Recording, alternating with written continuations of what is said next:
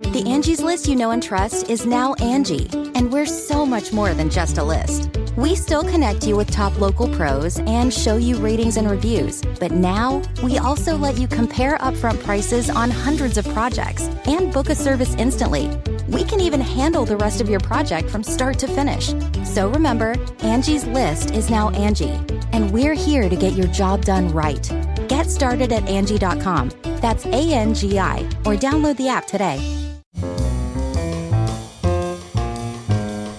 This is Merriam Webster's Word of the Day podcast for Sunday, May 9th. Brought to you by the new Merriam Webster's Advanced Learners English Dictionary, designed for students and teachers of English as a second language. Learn more at learnersdictionary.com.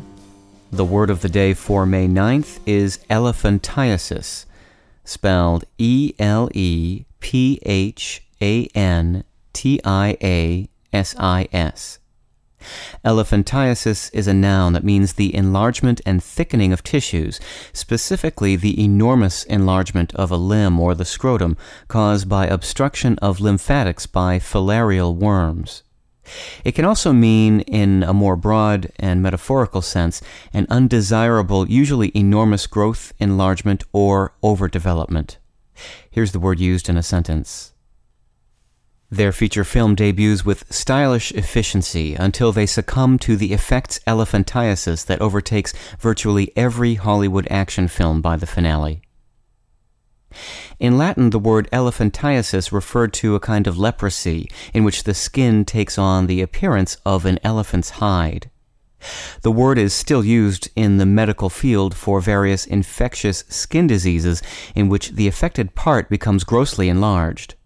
The first known figurative use of elephantiasis is by the English author George Meredith in a letter dated December 22, 1866. In that letter, he ribs an acquaintance for his exaggerated description of the size of a mackerel, telling him that he has become the victim of a kind of mental elephantiasis. With your word of the day, I'm Peter Sokolowski. Thanks for listening.